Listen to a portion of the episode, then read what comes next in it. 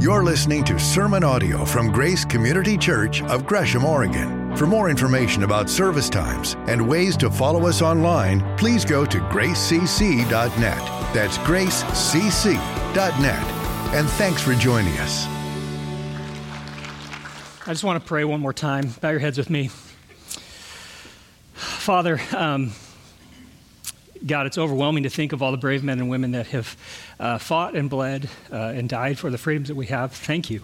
Father, today, uh, as Jay prayed, as our video showed, God, we honor them. We honor their memories. We honor their lives. We're grateful for them. We're grateful for their sacrifice. Father, we're also grateful and want to honor uh, their families and their loved ones and their friends and those close to them because they too have sacrificed having their loved ones now not here with them. And so, Father, we remember together, we honor together, and we're grateful and we thank you. In Jesus' name, amen. Well, good morning, Grace. How's everybody feeling today? Yeah, good. It's been a beautiful weekend. Uh, I'm Sean. For those of you who haven't got a chance to meet, I'm one of the elders, one of the preachers here, and uh, we're going to be studying God's Word together this morning, which I am uh, excited about. If you're joining us online, welcome. We're glad to have you here today. Um, We've been in our study in the book of John. We're continuing. The series has been building. It's been, been really good. We've, we've gotten just a little bit more than halfway through, uh, halfway through the book. And uh, this morning, it's interesting because um, we're really seeing uh, a story that's ending sort of the first half of the book. The whole next half of the book is really the last week of Jesus' life. And there's a lot to go and a lot to learn from. Uh, but a couple weeks ago, we, we looked at the story of, of Lazarus being raised back to life. A lot of you will remember that if you weren't here. Lazarus was this guy, he was Jesus' buddy, and he had died. Jesus raised him back to life. And this caused all kinds of controversy in the area um, because Lazarus, uh, walking around alive, went against the narrative that the, the religious leaders and the Pharisees were trying to put out there that Jesus wasn't the Son of God, that he wasn't God himself, um, because who could bring people back to life except for God himself? Himself. And so it went against the narrative. They didn't like it. And so they wanted to kill Jesus, and they ultimately wanted to kill Lazarus as well. And then we saw last week, we looked at this great party that they had thrown for Jesus in his honor at, uh, in Bethany. This is where Lazarus and his uh, sisters, Mary and Martha, lived. And at this party, we see Mary take this expensive, super expensive jar of perfume and she pours it over Jesus and she wipes her, uh, her hair on his feet. And she essentially is anointing him for his burial, but also, I think, anointing him as king. Because right after that story, we see him ride into town as king. We call this the triumphal entry. We looked at this on Palm Sunday. And Jesus comes into town as king, and he comes into sh- town to the shouts and the accolades of the people. They're saying, Hosanna, which just means God save us, but it also means our salvation's here. It's in the person of Jesus. And there's all this excitement and all this, this uh, energy that's going on. And it's, it's exciting because the, the week is starting out on this really high note, this really high point. And this week is going to have some incredibly high highs for Jesus. It's also going to have some incredibly, incredibly lows for Jesus. One of the things I love about our Savior is that in the midst of terrifying personal pain leading up to and through the cross, He's going to continue to teach and serve and love and pray for and protect. And so I want to kind of lean in even a little bit more. I want, I want to see, God, God, what do you want to teach us? What do you want us to see? And so today we're going to be in the story in John chapter 12, starting in verse 20. It's right after the triumphal entry and we're going to work through the end of the chapter. Um, it's a long section. We won't read or tackle every part of it, but we're going to do our best to, to, to get after it here this morning. But what I see here is Jesus' desire to glorify the Father. And so, what I want to do is look at a few things that Jesus did as his example to us. What can we do to, to, to be better at glorifying the Father? Um, a couple months ago, I wanted to get in better shape, and so uh, I talked to my kids about designing a workout plan for me because otherwise I just wander around the gym like an idiot because I don't know what to do. And uh, anyway, so they, they designed a workout plan for me. The first couple of days went fine. I was like, okay, this is good. I'm getting it. The third day was leg day, which, uh, if you don't know what leg day is, it's basically you're just working on your legs. It doesn't sound like too big of a deal. It's a problem, okay? I, I, I got my workout in. I'm like getting through the exercise. they're getting harder and harder. When I got off that last machine, I'm like in a spasm. I can't walk. I'm like, somebody call an ambulance. Some, I'm like, drag me to the parking lot. I don't know. I can't walk. the great thing is, is when you keep at it, you get stronger, you get more endurance, and you, you get better at it. And our walk with Jesus is exactly like that. It takes practice, it takes repetition, it takes these little exercises, and that's what I want to look at today. What are some of these exercises that we can do that Jesus did that will help us to love and serve and follow him uh, better? Okay? The great thing is, too, is if you're a Jesus follower, we have the Spirit of God living inside of us. It's the greatest personal trainer you could ever imagine because He's with us all the time. All right? So that's what we're going to go today. That's what we're going to look at. I'm going to pray one more time, invite the Spirit to work, and then we'll start moving. All right? Let's pray. Father, uh, God, I love you. I thank you so much for this morning. Thank you, God, for your beautiful word. Thank you for a sweet time of worship. Thank you, God, that you are a God who pursues, a God who loves. Father, I pray that uh, your spirit would help us to learn more about you this morning, learn more about how you like to be glorified. And I pray, Father, that our lives would be changed, that God, we would be a people that would bring you glory more and more and more and more and more, because that's what, that's what our desire is. That's what our heart's desire is. And so, Father, we thank you.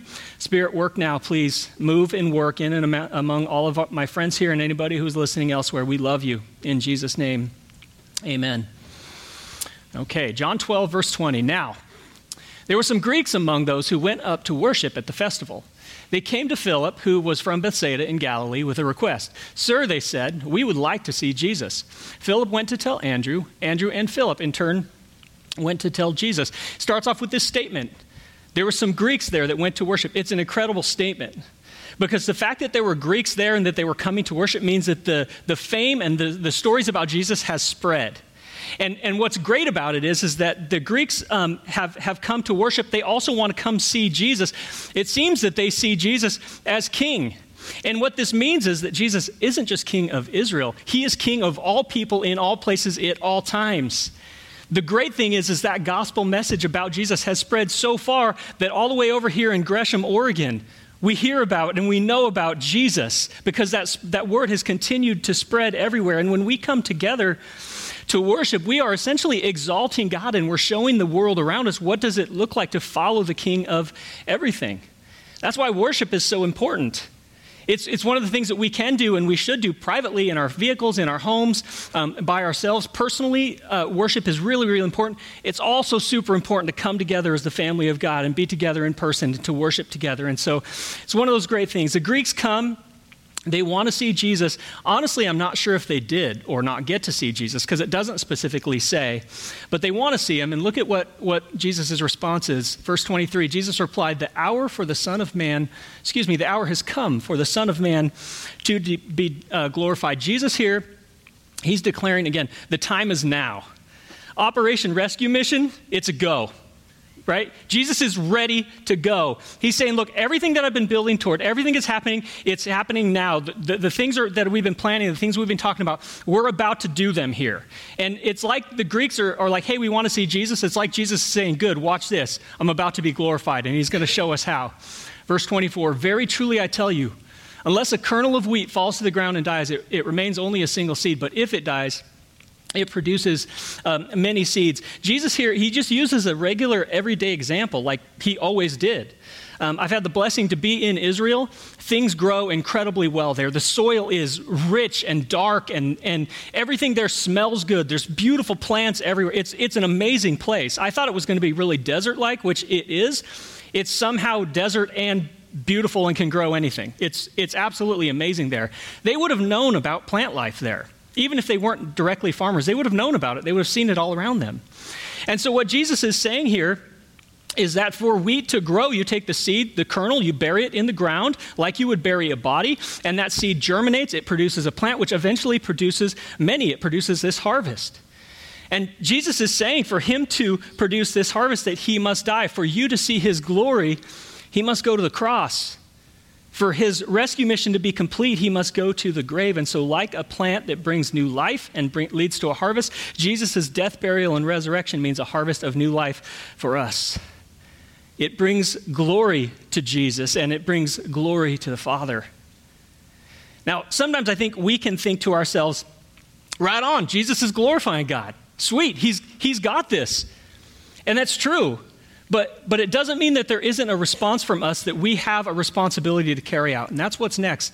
Verse 25 Anyone who loves their life will lose it, while anyone who hates their life in this world will keep it for eternal life. Whoever serves me must follow me.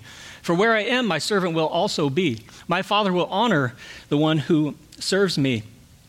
What Jesus is saying here is that just like me, like I am going to have to die for a harvest, Jesus is saying there's something that we're going to have to do. We're going to have to hate our life in this world to gain eternal life in the next.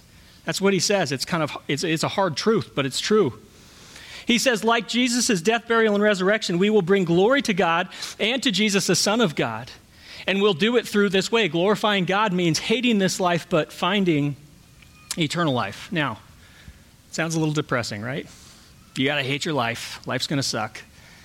Um, that, that's not really what he's saying. And so I kind of want to talk about what does this mean to, to hate our lives so that we can find e- eternal life. And so you all know what it means to hate something. Basically, it's a strong dislike for something or someone. But I think a, a better definition of hating here would be to regard something as unworthy of interest or concern. So he's not saying that we should never enjoy the good things in this life. The power of the gospel means that we can not only have uh, be alive, but we can have life. Jesus said in John 10 10, the thief comes to steal, kill, destroy. I came to bring you life so you can have life abundantly. And so we're supposed to enjoy life. We can have wonderful, joyful, spirit filled, satisfying life in spite of all of the problems that we have in this world. God is a good father who wants to give good gifts to his kids, and he wants us to enjoy them. And so we should, not just the things that we need, like water, air, food, shelter, clothing but also things like family and friends and jobs and vehicles and homes and vacations and walks in the park. Uh, my Aunt Mary, one of the things that she loves the most in life is animals. Um, she is a huge animal lover. She has a sweet little dog named Maddie, cutest little dog. The dog will do anything my aunt tells her, anything. It's, it's unbelievable. She has two piggy toys that are the same toy, but they're different colors. If she brings the blue one, she'll say, Maddie, go get the orange piggy, and she'll go bring the orange piggy back. It's unbelievable. Um, my aunt also loves horses. And this is a picture of, of my aunt. Um, she has not had horses for a really long time. And so she recently, just this last week, got the opportunity to, to, to get this horse. His name's Rudy. Now, I know not everybody's a horse person. Some of us look at the horse and we're like, isn't that what they make dog food out of? Um, it's not. I don't, I don't think it is. But I mean, she loves horses. I did feed a bear horse meat one time at a little zoo. Anyway, she loves horses. And uh, when, when she was getting ready to get this horse, she was like texting with my wife and I. I was at work, and it was like really late at night. She kept texting because she was just so excited. I know my aunt well. I could see through the text message and the tone of the text the just sheer joy on her face because she was going to get Rudy, right? She was going to get this horse. It brings her so much delight to be with animals, including horses. She's so, so happy. And so we should be about enjoying the good gifts that God wants to give us, but the truth is is we have to hate this life to gain eternal life and what that means is we must regard this world as unworthy or of interest or concern when compared to jesus and so jesus is saying that if we love this world more than we love him and his gospel it's a problem Jesus is saying if we cling to people or money or influence or friends or jobs or homes or food or animals, even things that aren't sinful at all, if we cling to these things, even if they're meant to be enjoyed, and we love them over and above the way that we love Jesus, it's a problem.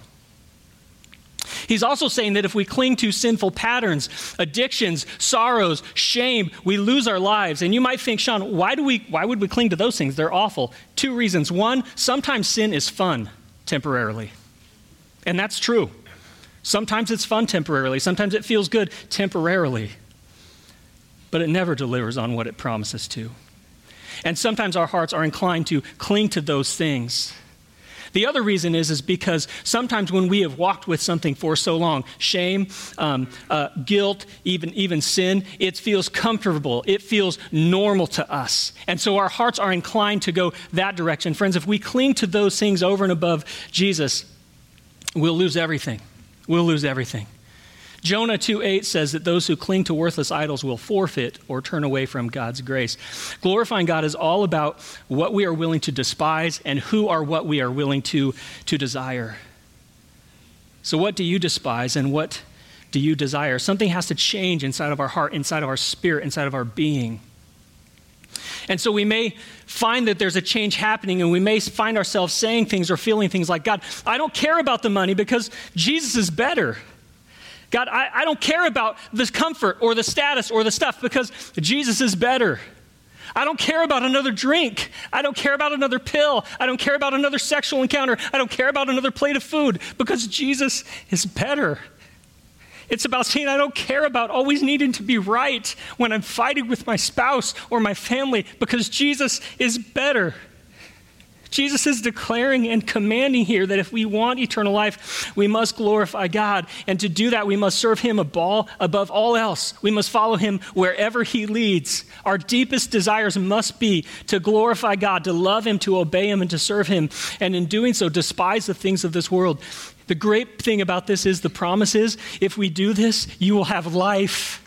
You will have life that can't be taken away from you. You will have eternal life with God and His family. Now, this is something that is very easy to talk about, to love Jesus and to hate the world, but it's actually something that can be very difficult to do. And it honestly was even a little bit difficult for Jesus. Look at the next section, verse 27. Now he says, My soul is troubled. And what shall I say, Father? Save me from this hour? No, it was for this very reason I came to this hour. Father, glorify your name. When Jesus came to earth, um, Jesus set aside all of the godly attributes, all of his all power, all of his all knowing. That's what Philippians tells us. He set those things aside and he came to earth to live as a human. And he lived as a, as, as a human in a perfect spirit filled way from the moment he was born all throughout his entire life. No one else has ever done that. Jesus did it. And that's why he was able to do it without sinning.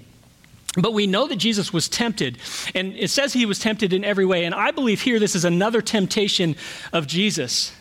Because you hear in his voice, you hear in his tone, Jesus knows what's coming. He knows the pain, he knows the shame. He, he knows the betrayal and the beatings and the excruciating, truly excruciating thing that this is going to cost him. And so I think for a moment Jesus is tempted here. You hear the difficulty in his spirit. Now my soul is troubled. Five short words that speak volumes. Imagine how you would have felt. Jesus is troubled in the deepest parts of himself, and so he cries out to the Father. He's honest with the Father. He says, What shall I say? Save me from this hour? And then you can, he says no. But you can almost see him just shaking his head, No! It was for this reason that I came to this hour. He resolves to trust the Father, to trust the plan, to trust the Spirit to sustain him and carry him through that. And then he says, Father, glorify your name. He wants to bring glory to God. Glorifying God means doing what Jesus did. It means being honest with God while choosing to submit to his plans. This can be really, really hard to do in life. For those of you that don't know, I'm a, also a nurse. I work at the neonatal ICU um, at, at one of the hospitals in town. And I see all kinds of people. I meet all kinds of people up there at the hospital. And um, all kinds of really joyful and wonderful situations, also all kinds of really awful and sad situations, as you, as you might imagine. And this one mother that uh, was there, I was taking care of her baby. I'll never, ever forget this interaction her baby had had a really bad day. Things were going in a bad direction. And uh, when I came on shift at 7 p.m., things were, were also bad. They were actually getting worse as the evening went on. This baby was way too sick for the mom to even be able to hold, so she just sat by the baby's bed. And this woman, I watched her over, over the course of, of, you know, half hour, hour, two hours. She's constantly, she, she's bowing her head in prayer. And she's crying, and she's praying, and she's crying and she's praying. And at one point, I was by the bed doing something with the baby, and I just started talking to her, and, and she just told me, she said, I'm praying. She said, I'm praying for God to save my baby. I believe He can. I know He can. And I'm asking Him to save. I'm asking Him to heal. I'm asking Him to sustain the life of my baby. But then she said the most amazing thing. She said, But I trust Him. And she wasn't saying, I trust Him, that He's going to fix this. What she was saying was, I trust him, period. She was saying, God, I don't know how this thing is going to end. I don't know what's going to happen with this situation, but God, I trust you. I trust you. And even if the worst, the worst case scenario happens and, and her baby was to lose its life, she said, I trust you, Dad. I trust you. She was resolved to trust in God and to bring glory to God in the midst of a terrible, terrible circumstance. You ever been there? Yeah, most of us have at one point in our life. Some of us are there right now. Some of us will be there one day, maybe in a hospital room, maybe on the other end of an unexpected phone call, maybe beside the road, maybe in your house, maybe late at night when it feels like the whole world's crashing around you. You just need a little bit of sleep, and sleep won't come. Jesus wants us to glorify God, and we do that by hating this life and finding eternal life. But we also do that by being honest with God while choosing to submit to his plans just like Jesus. And so, my, my admonition to you this morning is just be honest with God. He already knows. Tell him, God, I'm so scared right now. Tell him, God, I'm so pissed off. I don't even know what to do. Tell him, God, I'm so anxious. God, I'm so tired of hurting. God, I don't want to hurt anymore. And God, I trust you. I trust you. Maybe your cry this morning is God, I'm so tired of this broken marriage. God, I feel so alone. God, I'm tired of not being married. God, I'm so tired of the sin that keeps coming back. God, I'm just so tired. And I trust you. Will you be honest with God this morning about whatever's troubling you? Will you choose to submit to His plans and follow Him, regardless of where that road may lead? Will you trust God with your life? Because if you do, you will find peace in the midst of trials. You will find presence with God, uh, or excuse me, the presence of God with you, just like He was with Jesus. And He will sustain you, He will carry you, He will comfort you through whatever it is you're going on, even if the worst case scenario still happens because he's a God who loves us. Look at the response of the Father. Jesus says, Glorify your name, Father, in verse 28. Then a voice came from heaven I have glorified it, and I will glorify it again. This amazing thing happens. Imagine if you're standing there and you are listening to and watching Jesus speak. And all of a sudden, you see this interaction where Jesus is tempted for a moment. God, save me from this hour. No, no, this is the reason I came. Rescue mission is happening. And then he cries out to God, God, glorify your name. And God answers audibly from heaven, right? This is something most people in human history have not got to experience. I've never got to hear the audible voice of God um, answering. And, and, and God speaks, I have glorified it, I will glorify it again. Man, I wonder what my response would have been. I wonder what yours would be. But we see the response of the crowd. The crowd that was there and heard it said it had thundered. Others said an angel had, had spoken to them. The crowd that was there, this is so interesting to me because, again, they hear something most of us will never hear and they try to explain it away. They explain it away as, as thunder. They explain it away as maybe an angel. Anything but God. They're dismissing the word of God. They're, they're, they're like, no, it certainly can't be something that we need to listen to. And Jesus says this in verse 30, he says, Listen, that voice was for your benefit, not for mine. The crowd rejects that voice, even though they hear the very words of God. And the reality of glorifying God in our lives means we must do the exact opposite of this response. Glorifying God means doing what Jesus did, and that is listening to and accepting the voice of God in our lives. Not much has changed today in the crowds from the crowds back then. Uh, we see this all the time in our day ex- people explaining the very word of God, the Bible, away as something else. We see it in news media, social media, popular culture, academic institutions, and schools. They seem right now to be obsessed with dismissing and ignoring and explaining away the authenticity and the authority of God in our lives and the Word of God in our lives. So many of them view the Bible as an antiquated and irrelevant book that needs to be, that needs to be done away with. Do you do that in your life? Some of you may. Some of you may. Um, but for most of us here, I, I, think probably not. Most of us here love God. Most of us here want the Bible. We want God's Word. We want God's influence in our life. But I meet people all the time out in the world. I meet them at work who, who, who, if you talk about spiritual things, they say, oh, yeah, I'm a, I'm a Christian. But then you talk about the rest of their life, there are giant sections of their life that are completely inconsistent with the Word of God. And so maybe they're not doing it fully, but in chunks, in sections of their life, they're completely ignoring God's word. They're saying, that doesn't apply to me. They're explaining it away as something else. Oh, that was something for people way back then. It doesn't apply now. It does apply now. It absolutely applies now, and it comes out in the way that we live our lives, the way that we express ourselves in our sex, sexuality, and purity. It comes out in the way that we, we spend our money, our financial integrity. Are you tempted sometimes to shade your taxes just a little bits in your favor? Do you ever stay on the clock a little bit longer than you actually need to because it's a big company, they can afford it? Right? Some of us do these things in our lives that, that, that, are just not right. One big place that I see it show up is in our attitudes toward, toward others, especially those who disagree with our views.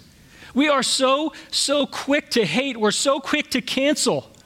And you might be thinking to yourself, but Sean, they're wrong. They might be. They might be dead wrong. They might be persecuting you. They might be making fun of you. They might be making fun of the church. They might be cursing God out loud in front of you. But Jesus says we should pray for those who persecute you and love and bless your enemies. Is that your response to them? What areas of your life are you not listening to, accepting, and obeying and following the voice of God and the Word of God? I think another way that this happens can be just that the voice of the enemy is loud, really loud. Satan wants to distract you. He wants to speak things over you and about you and cause you to question God's love for you and also question things about yourself. He wants you to believe things about you that just aren't true. My son uh, Kenny was in a car accident uh, a couple weeks ago, and uh, man, Kenny was coming home from work and he got in this car accident and man, he just was so embarrassed. He was feeling so much shame, so much guilt. What if I injured this person? What if I had hurt this person? They have a family. Like, I, I can't believe I did this. And even afterwards, he was fine. The other person was fine. Um, but even afterwards, the next day, my wife and I were talking about it to him, and he was just like, oh my gosh, I just feel so stupid. I'm worthless. I just feel so much shame. And I said, Kenny, I said, you made a mistake. It wasn't sinful. You made an error. You need to learn from it, and you need to move on with life. And I said, Kenny, what are you going to do when you start to hear those things like, I'm stupid, I'm just worthless, I'm, I'm, I have all this shame in me? He said, honestly, Pops, that's what they call me, Pops. Um, at least my boys do. uh, he said, Pops, what I need to do is lean into the Spirit of God. I need to turn up the Spirit of God in my life. He goes, One way I do that is just by turning on worship music. That's a great way to amplify the voice of God in your life because it helps reorient our hearts and our minds to God's Word and helps us to listen to Him. We can listen to uh, and, and read the Word of God itself. We can pray. See, for Kenny, this track that plays in his head that you're worthless, you're stupid, you're awful, you, you, you just screwed up again, is a track that has been playing in his head since he was a boy because it was one he learned when he was a child. Some of you have that same track in your mind. We need to turn those tracks down, or even better, turn them off. We need to turn up the gospel in our lives. We need to recognize when we've screwed up. If it's sinful, repent and move on. If it was a mistake, learn from it, take personal responsibility, and move on.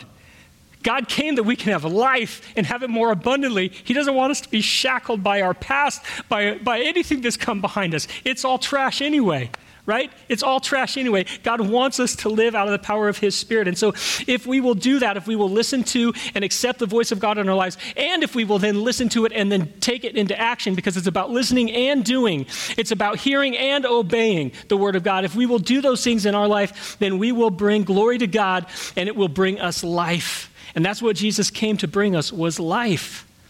But to bring us life, he was willing to die because that's what it would take. Look at what's next. He says, Now is the time for judgment on this world. And now the prince of this world will be driven out, and I, when I am lifted up from the earth, will draw all people to myself. He said this to show the kind of death that he was going to die. Again, something amazing about to happen because the rescue mission is going. What Jesus is saying is, I'm about to bring judgment into this world that will bring justice to the world.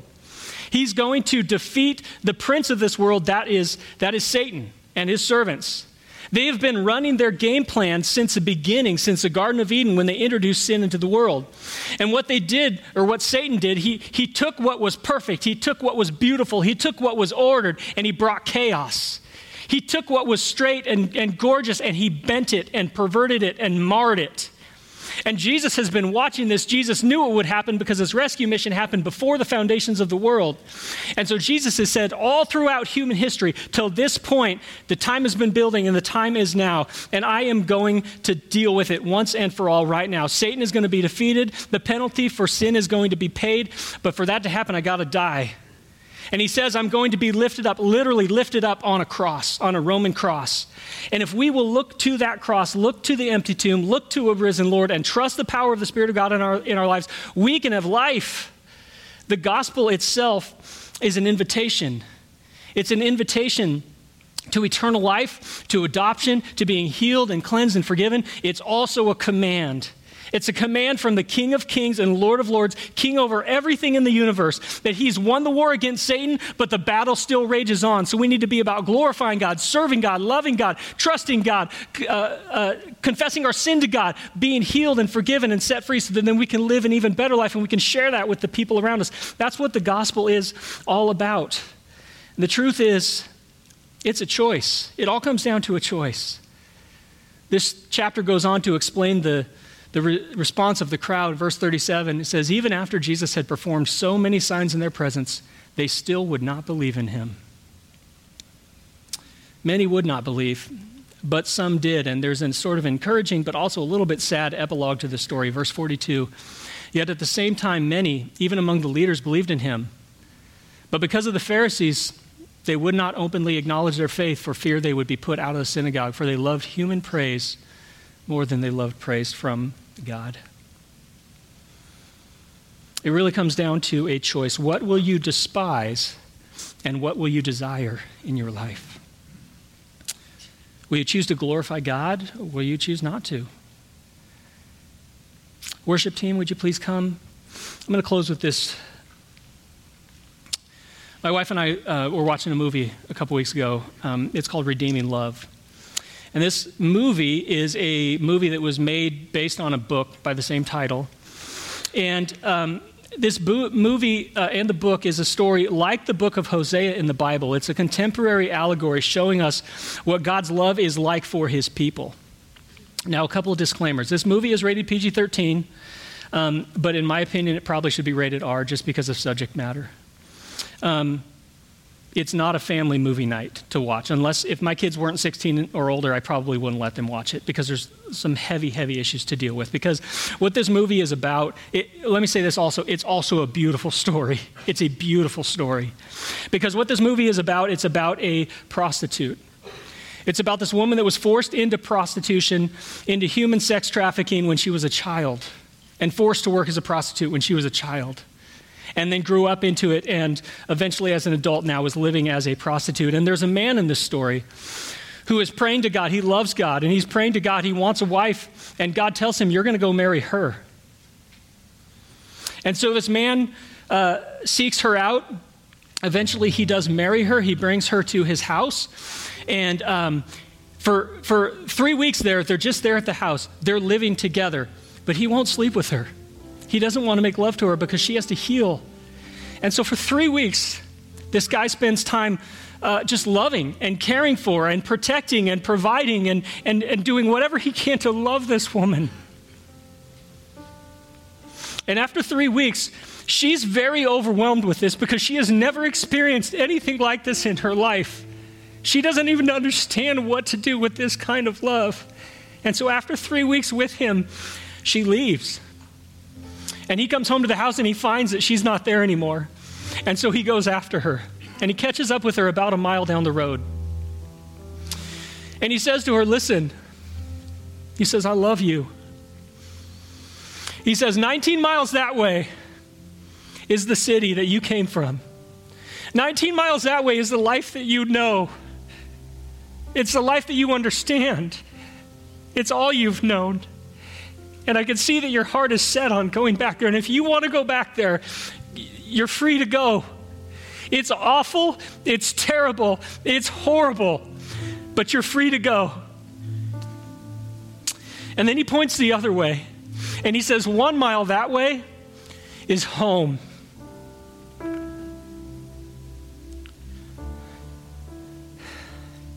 The choice is offered to us.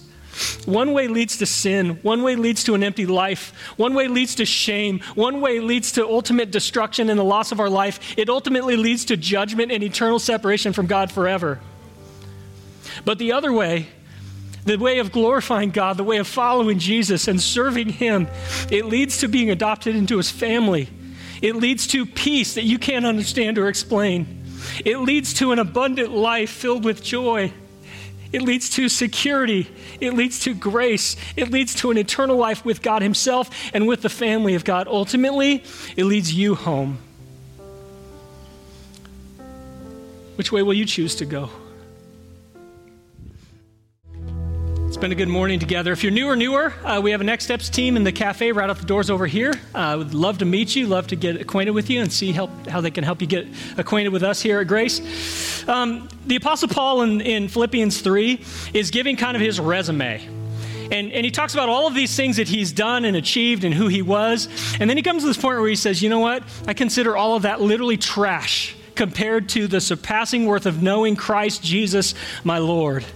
And then he comes toward the end of this section in verse 12 and he says this Not that I have already obtained this or have already arrived at my goal, but I press on to take hold of that for which Christ Jesus has took hold of me.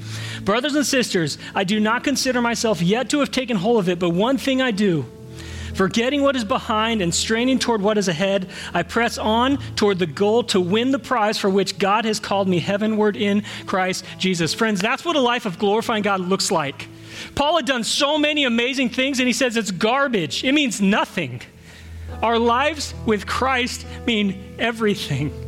And so, friends, as we as we press on together, as we look forward to that day when Jesus will come for us or he'll come take us back home with him, whatever that day is, we press on, we look forward to, we look forward to the prize that God has promised to us. It's himself and it's eternity with him. And so let me pray for you and we'll get out of here. Father, we love you. Thank you for your glorious uh, nature. Thank you for the glorious gospel. Thank you that, Father, you want to be glorified and you show us how to do it.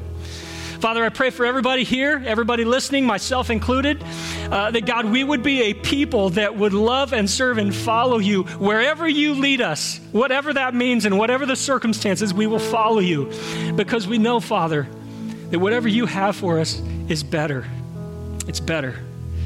So, Father, we love you. We thank you for this beautiful morning. I pray blessing on, on all of my friends here and everybody listening. Uh, thank you for your goodness to us, Lord. In Jesus' beautiful name, amen. I love you, Grace.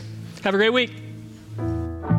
Thank you for joining us for sermon audio from Grace Community Church here in Gresham, Oregon. For more information about service times and ways to follow us online, please go to gracecc.net. That's gracecc.net.